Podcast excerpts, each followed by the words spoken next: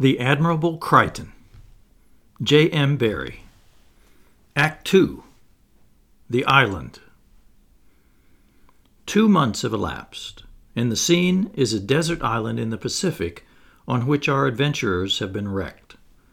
The curtain rises on a sea of bamboo, which shuts out all view save the foliage of palm trees and some gaunt rocks. Occasionally, Crichton and Treherne come momentarily into sight hacking and hewing the bamboo, through which they're making a clearing between the ladies and the shore. And by and by, owing to their efforts, we shall have an unrestricted outlook onto a sullen sea that is at present hidden. Then we shall also be able to note a mast standing out of the water. All that's left, saving floating wreckage, of the ill fated yacht, the Bluebell. The beginnings of a hut will also be seen, with Crichton driving its walls into the ground or astride its roof of saplings, for at present he is doing more than one thing at a time. In a red shirt with the ends of his sailor's breeches thrust into wading boots, he looks a man for the moment. We suddenly remember someone saying, perhaps it was ourselves, that a cataclysm would be needed to get him out of his servant's clothes, and apparently it's been forthcoming. It's no longer beneath our dignity to cast an inquiring eye on his appearance. His features are not distinguished, but he has a strong jaw and green eyes, in which a yellow light burns that we have not seen before. His dark hair, hitherto so decorously sleek, has been ruffled this way and that by wind and weather, as if they're part of the cataclysm and wanted to help his chance. His muscles must be soft and flabby still, but though they shriek aloud to him to desist, he rains lusty blows with his axe, like one who's come upon the open for the first time in his life, and likes it. He's as yet far from being an expert woodsman. Mark the blood on his hands at places where he's hit them instead of the tree. But note also that he does not waste time in bandaging them. He rubs them in the earth and goes on. His face is still of the discreet pallor that befits a butler, and he carries the smaller logs as if they were a salver. Not in a day or a month will he shake off the badge of servitude, but without knowing it, he has begun.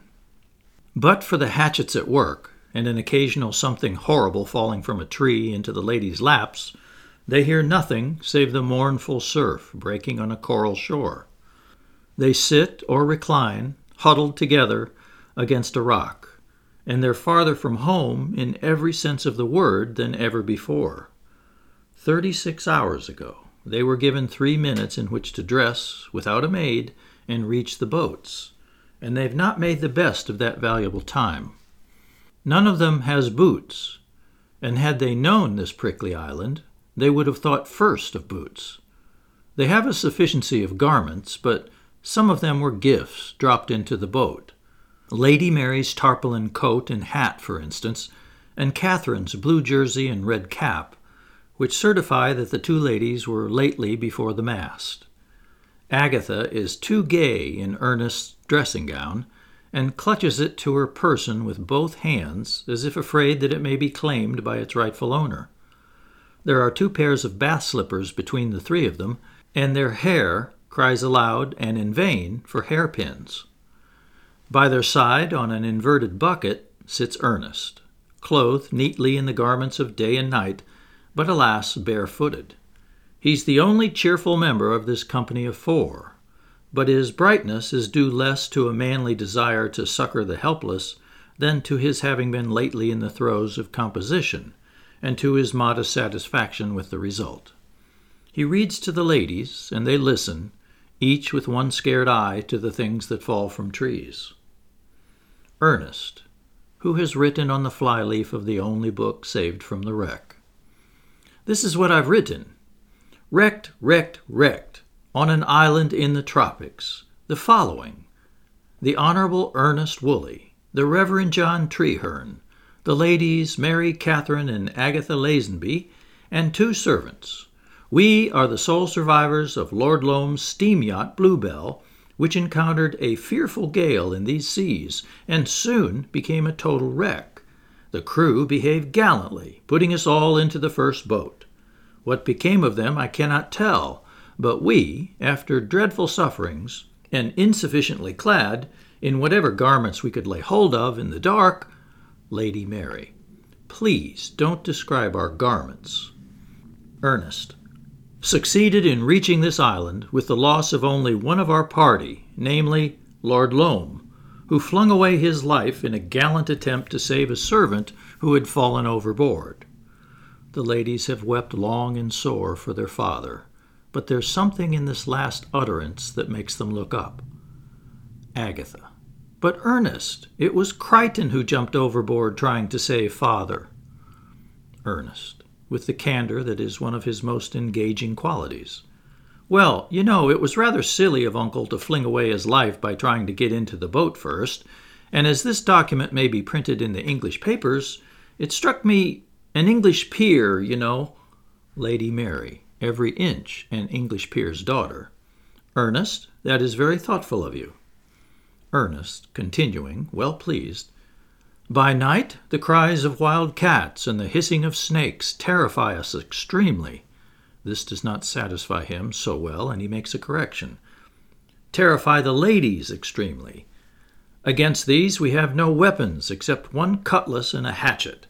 A bucket washed ashore is at present our only comfortable seat. Lady Mary, with some spirit, and Ernest is sitting on it. Ernest. Hush! Oh, do be quiet. To add to our horrors, night falls suddenly in these parts, and it's then that savage animals begin to prowl and roar. Lady Mary. Have you said that vampire bats suck the blood from our toes as we sleep? Ernest. No, that's all. I end up Rescue us or we perish. Rich reward. Signed, Ernest Woolley, in command of our little party. This is written on a leaf taken out of a book of poems that Crichton found in his pocket. Fancy Crichton being a reader of poetry. Now, I shall put it into the bottle and fling it into the sea. He pushes the precious document into a soda water bottle and rams the cork home. At the same moment, and without effort, he gives birth to one of his most characteristic epigrams. The tide is going out. We mustn't miss the post. They are so unhappy that they fail to grasp it, and a little petulantly he calls for Crichton, ever his standby in the hour of epigram. Crichton breaks through the undergrowth quickly, thinking the ladies are in danger. Crichton. Anything wrong, sir? Ernest, with fine confidence. The tide, Crichton, is a postman who calls at our island twice a day for letters. Crichton, after a pause. Thank you, sir. He returns to his labors, however, without giving the smile which is the epigrammatist's right, and Ernest is a little disappointed in him. Ernest. Poor Crichton! I sometimes think he's losing his sense of humor. Come along, Agatha. He helps his favorite up the rocks, and they disappear gingerly from view. Catherine. How horribly still it is. Lady Mary, remembering some recent sounds. It's best when it's still. Catherine, drawing closer to her. Mary, I've heard that they're always very still just before they jump. Lady Mary. Don't. A distinct chapping is heard, and they're startled. Lady Mary, controlling herself. It's only Crichton knocking down trees. Catherine, almost imploringly. Mary, let us go and stand beside him. Lady Mary, coldly. Let a servant see that I'm afraid? Catherine. Don't then. But remember this, dear, they often drop on one from above. She moves away, nearer to the friendly sound of the axe, and Lady Mary is left alone. She's the most courageous of them, as well as the haughtiest, but when something she had thought to be a stick glides toward her, she forgets her dignity and screams. Lady Mary calling, Crichton! Crichton! It must have been Treherne who was tree felling, for Crichton comes to her from the hut, drawing his cutlass. Crichton, anxious. Did you call, my lady? Lady Mary, herself again now that he's there. I? Why should I? Crichton. I made a mistake, your ladyship. Hesitating. If you are afraid of being alone, my lady. Lady Mary. Afraid? Certainly not. You may go. But she does not complain when he remains within eyesight, cutting the bamboo. It's heavy work, and she watches him silently. Lady Mary. I wish, Crichton, you'd work without getting so hot. Crichton, mopping his face. I wish I could, milady. He continues his labors. Lady Mary, taking off her oilskins. It makes me hot to look at you. Crichton. It almost makes me cool to look at your ladyship. Lady Mary, who perhaps thinks he's presuming. Anything I can do for you in that way, Crichton, I shall do with pleasure. Crichton, quite humbly. Thank you, milady. By this time, most of the bamboo has been cut, and the shore and sea are visible, except where they're hidden by the half completed hut. The mast, rising solitary from the water, adds to the desolation of the scene and at last tears run down Lady Mary's face. Crichton. Don't give way, my lady. Things might be worse. Lady Mary.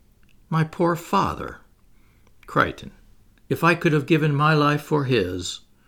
Lady Mary. You did all a man could do.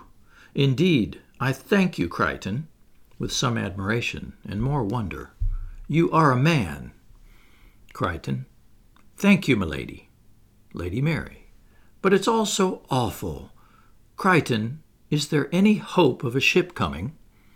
Crichton, after hesitation. Of course there is, my lady. Mary, facing him bravely. Don't treat me as a child. I've got to know the worst and to face it. Crichton, the truth. Crichton, reluctantly. We were driven out of our course, my lady. I fear far from the track of commerce. Lady Mary. Thank you.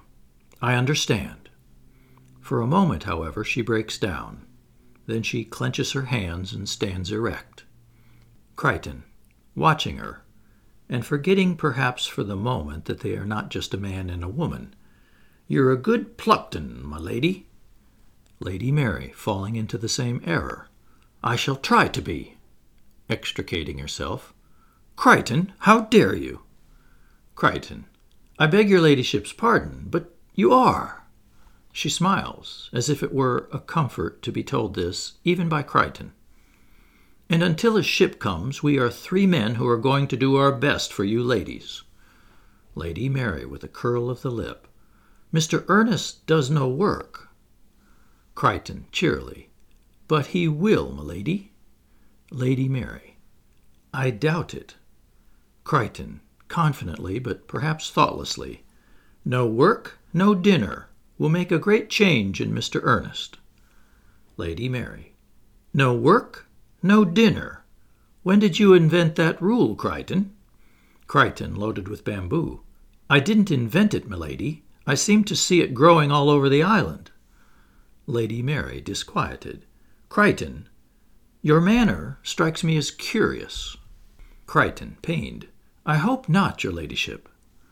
Lady Mary, determined to have it out with him. You're not implying anything so unnatural, I presume, as that if I and my sisters don't work, there'll be no dinner for us. Crichton, brightly. If it's unnatural, milady, that's the end of it. Lady Mary. If. Now I understand. The perfect servant at home holds that we're all equal now. I see. Crichton, wounded to the quick. My lady, can you think me so inconsistent? Lady Mary. That is it.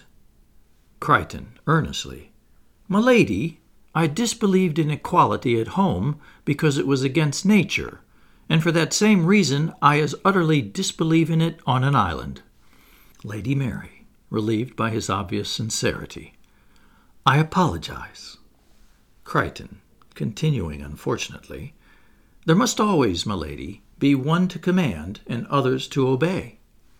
Lady Mary, satisfied. One to command, others to obey. Yes. Then suddenly she realizes that there may be a dire meaning in his confident words. Crichton! Crichton, who has intended no dire meaning, what is it, my lady? But she only stares into his face and then hurries from him. Left alone, he's puzzled, but being a practical man, He busies himself gathering firewood until Tweeny appears, excitedly carrying cocoa nuts in her skirt. She's made better use than the ladies of her three minutes grace for dressing. Tweeny, who can be happy even on an island if Crichton is with her. Look what I found. Crichton. Cocoa nuts. Bravo. Tweeny. They grows on trees. Crichton. Where did you think they grew? Tweeny. I thought as how they grew in rows on top of little sticks. Crichton, wrinkling his brows. Oh, Tweeny, Tweeny. Tweeny, anxiously. Have I offended of your feelings again, sir? Crichton. A little. Tweeny, in a despairing outburst. I'm full of vulgar words and ways, and though I may keep them in their holes when you're by, as soon as I'm by myself, out they comes in a rush, like beetles when the house is dark. I says them gloatin' like in my head. Blooming, I says, and all my eye, and ginger and no think. And all the time we're being wrecked, I was prayin' to myself, Please the Lord, it may be an island as it's natural to be vulgar on. A shudder passes through Crichton, and she is abject. That's the kind I am, sir. I'm hopeless. You'd better give me up. She is a pathetic, forlorn creature, and his manhood is stirred. Crichton, wondering a little at himself for saying it, I won't give you up. It is strange that one so common should attract one so fastidious, but so it is. There is something about you, Tweeny, there is a je ne sais quoi about you. Knowing only that he has found something in her to commend. Is there? Is there? Oh, I am glad. Crichton, putting his hand on her shoulder like a protector. We shall fight your vulgarity together. All this time he's been arranging sticks for his fire. Now get some dry grass. She brings him grass, and he puts it under the sticks. He produces an odd lens from his pocket and tries to focus the sun's rays. Tweeny. Why, what's that? Crichton, the ingenious creature. That's the glass from my watch and one from Mr. Treherne's, with a little water between them. I'm hoping to kindle a fire with it. Tweeny, properly impressed. Oh, sir! After one failure, the grass takes fire, and their blowing on it when excited cries near by bring them sharply to their feet. Agatha runs to them, white of face, followed by Ernest. Ernest. Danger, Crichton! A tiger cat! Crichton, getting his cutlass. Where? Agatha. It is at our heels. Ernest. Look out, Crichton! Crichton. Hush! Treherne comes to his assistance, while Lady Mary and Catherine join Agatha in the hut. Ernest. It'll be on us in a moment. He seizes the hatchet and guards the hut. It is pleasing to see that Ernest is no coward. Treherne. Listen. Ernest. The grass is moving. It's coming. It comes, but it's no tiger cat. It's Lord Loam crawling on his hands and knees a very exhausted and disheveled peer, wondrously attired in rags. The girls see him, and with glad cries rush into his arms. Lady Mary. Father! Lord Loam. Mary! Catherine! Agatha! Oh dear, my dears, my dears, oh dear! Lady Mary. Darling! Agatha. Sweetest! Catherine. Love! Treherne. Glad to see you, sir. Ernest. Uncle, uncle, dear old uncle. For a time such happy cries fill the air, but presently Treherne is thoughtless. Treherne. Ernest thought you were a tiger cat. Lord Loam, stung somehow to the quick.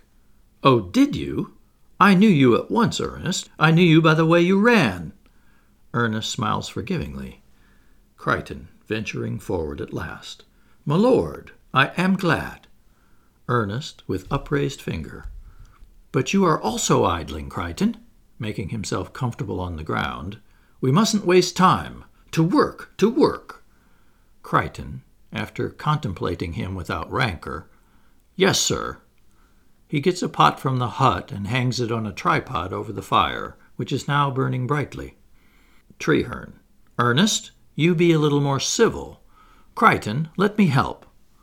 He's soon busy helping Crichton to add to the strength of the hut. Lord Loam, gazing at the pot as ladies are said to gaze on precious stones. Is that? But I suppose I'm dreaming again. Timidly.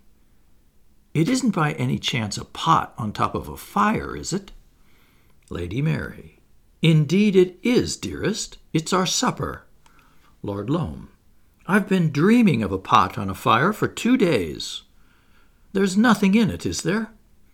Sniff, uncle, said Ernest. Lord Loam sniffs. Lord Loam, reverently, it smells of onions. There's a sudden diversion. Catherine. Father, you have boots. Lady Mary. So he has. Lord Loam. Of course I have. Ernest, with greedy cunning. You're actually wearing boots, uncle. It's very unsafe, you know, in this climate. Lord Loam. Is it?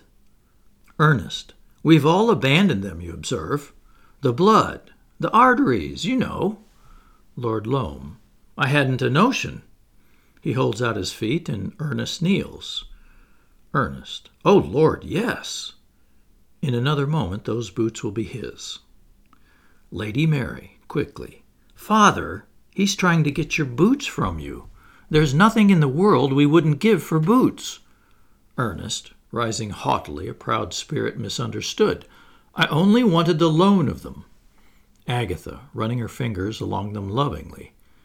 If you lend them to anyone, it'll be to us, won't it, father? Lord Loam. Certainly, my child. Ernest. Oh, very well. He's leaving these selfish ones. I don't want your old boots. He gives his uncle a last chance. You don't think you could spare me one boot? Lord Loam tartly. I do not? Ernest. Quite so. Well, all I can say is I'm sorry for you. He departs to recline elsewhere. Lady Mary. Father, we thought we should never see you again. Lord Loam. I was washed ashore, my dear, clinging to a hen coop.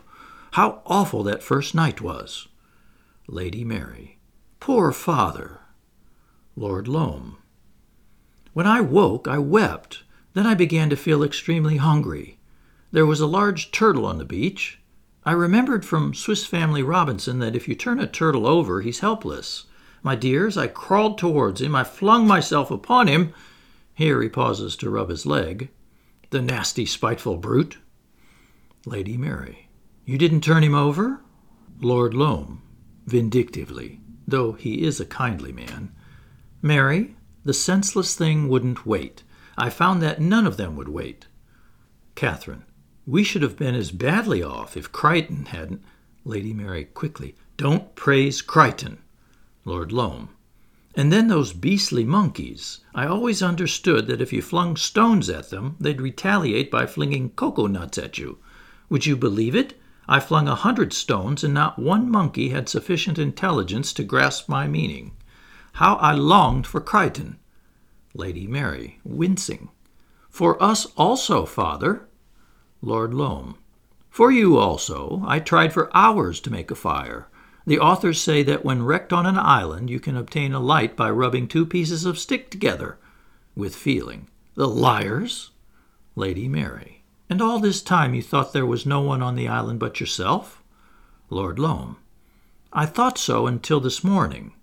I was searching the pools for little fishes, which I caught in my hat, when suddenly I saw before me on the sand. What? said Catherine. Lord Loam. A hairpin. Lady Mary. A hairpin? It must be one of ours. Give it to me, father. Agatha. No, it's mine. Lord Loam. I didn't keep it. Lady Mary, speaking for all three. Didn't keep it? found a hairpin on an island and didn't keep it? Lord Loam, humbly, My dears. Agatha, scarcely to be placated, Oh, father, we've returned to nature more than you bargained for. Lady Mary, For shame, Agatha. She's something on her mind. Father, there's something I want you to do at once. I mean to assert your position as the chief person on the island. They're all surprised. Lord Loam. But who would presume to question it? Catherine. She must mean Ernest. Lady Mary. Must I? Agatha. It's cruel to say anything against Ernest. Lord Loam, firmly. If anyone presumes to challenge my position, I shall make short work of him. Agatha. Here comes Ernest. Now, see if you can say these horrid things to his face. Lord Loam. I shall teach him his place at once. Lady Mary, anxiously. But how? Lord Loam, chuckling. I've just thought of an extremely amusing way of doing it. As Ernest approaches. Ernest! Ernest, loftily. Excuse me, uncle, I'm thinking. I'm planning out the building of this hut. Lord Loam. I've also been thinking. Ernest. That doesn't matter. Lord Loam. Eh? Ernest. Please, please, this is important. Lord Loam. I've been thinking that I ought to give you my boots. Ernest. What? Lady Mary. Father. Lord Loam, genially. Take them, my boy. With a rapidity we had not thought him capable of, Ernest becomes the wearer of the boots. And now, I dare say you want to know why I gave them to you. Ernest? Ernest, moving up and down in them deliciously. Not at all. The great thing is, I've got 'em. I've got 'em. Lord Loam, majestically, but with a knowing look at his daughters. My reason is that, as head of our little party, you, Ernest, shall be our hunter. You shall clear the forests of those savage beasts that make them so dangerous. Pleasantly. And now, you know, my dear nephew, why I have given you my boots. Ernest. This is my answer. He kicks off the boots. Lady Mary, still anxious. Father, assert yourself. Lord Loam. I shall now assert myself. But how to do it? He has a happy thought. Call Crichton. Lady Mary. Oh, father. Crichton comes in answer to a summons and is followed by Treherne. Ernest, wondering a little at Lady Mary's grave face. Crichton, look here. Lord Loam, sturdily.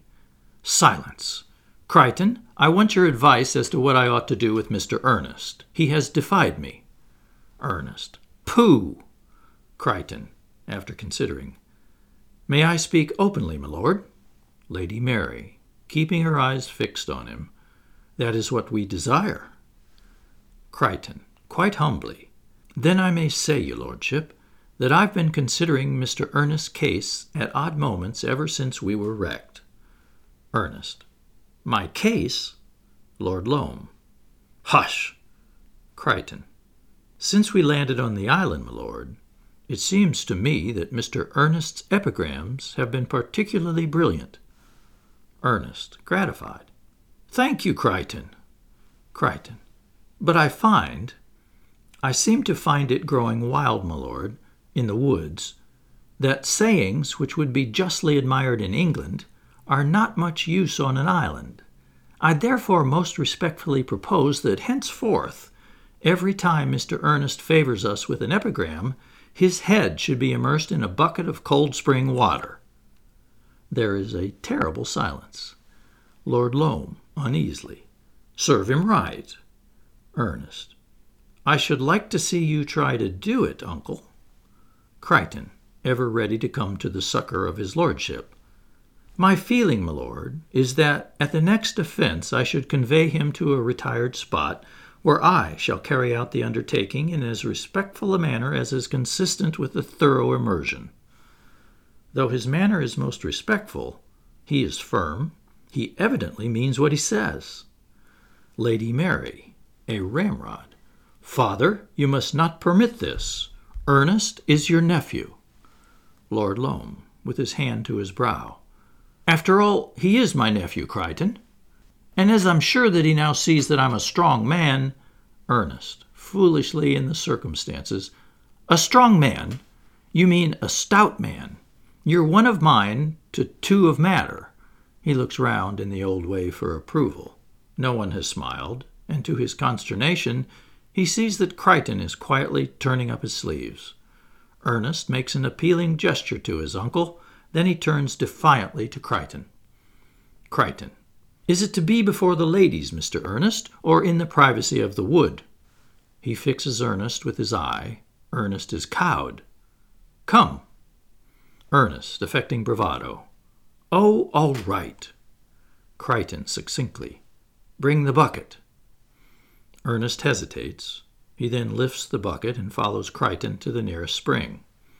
Lord Loam, rather white. I'm sorry for him, but I had to be firm. Lady Mary.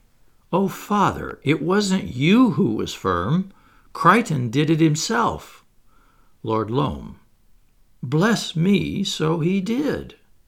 Lady Mary. Father, be strong. Lord Loam, bewildered. You can't mean that my faithful Crichton. Lady Mary. Yes, I do. Treherne. Lady Mary, I stake my word that Crichton is incapable of acting dishonorably. Lady Mary. I know that. I know it as well as you. Don't you see that that is what makes him so dangerous? Treherne. By Jove, I believe I catch your meaning. Catherine. He's coming back. Lord Loam, who has always known himself to be a man of ideas. Let us all go into the hut, just to show him at once that it's our hut. Lady Mary, as they go. Father, I implore you, assert yourself now and forever. Lord Loam, I will. Lady Mary, and please don't ask him how you are to do it. Crichton returns with sticks to mend the fire. Lord Loam, loftily, from the door of the hut. Have you carried out my instructions, Crichton? Crichton, deferentially. Yes, my lord. Ernest appears, mopping his hair, which has become very wet since we last saw him. He's not bearing malice, he's too busy drying, but Agatha is specially his champion. Agatha. It's infamous, infamous. Lord Loam, strongly. My orders, Agatha. Lady Mary. Now, father, please. Lord Loam, striking an attitude.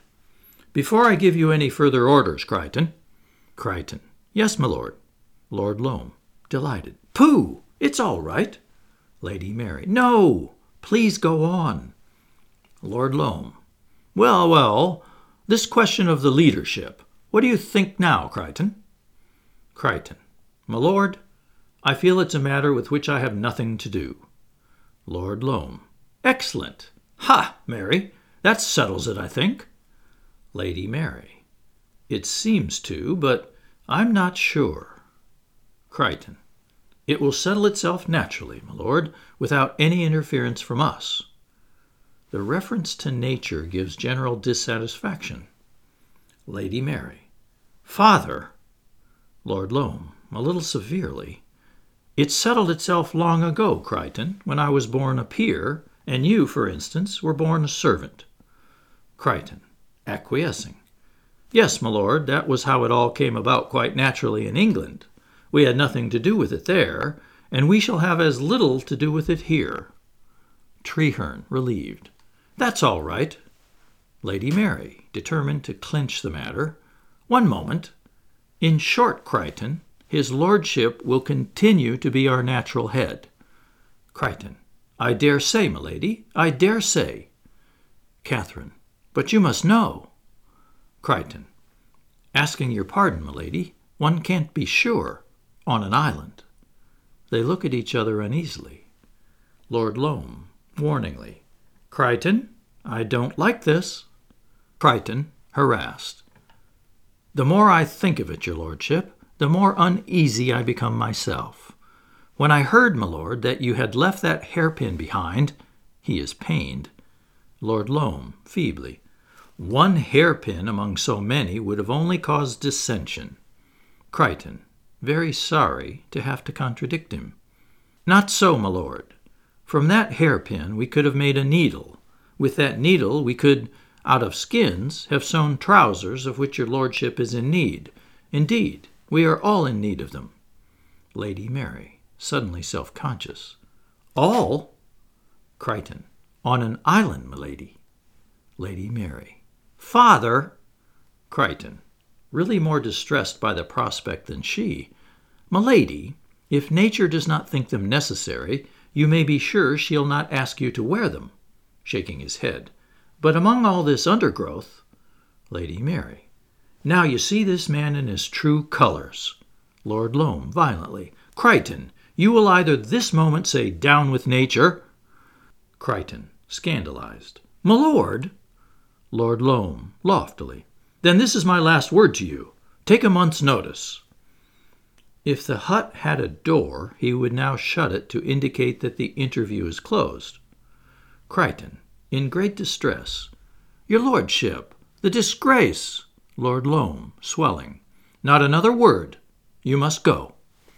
Lady Mary, adamant. And don't come to me, Crichton, for a character.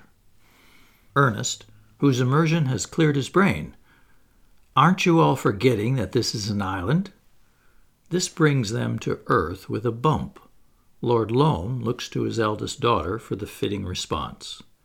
Lady Mary, equal to the occasion, it makes only this difference that you may go at once, Crichton, to some other part of the island.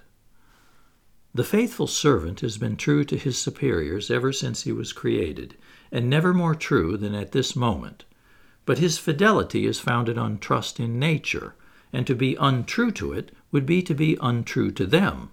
He lets the wood he's been gathering slip to the ground and bows his sorrowful head.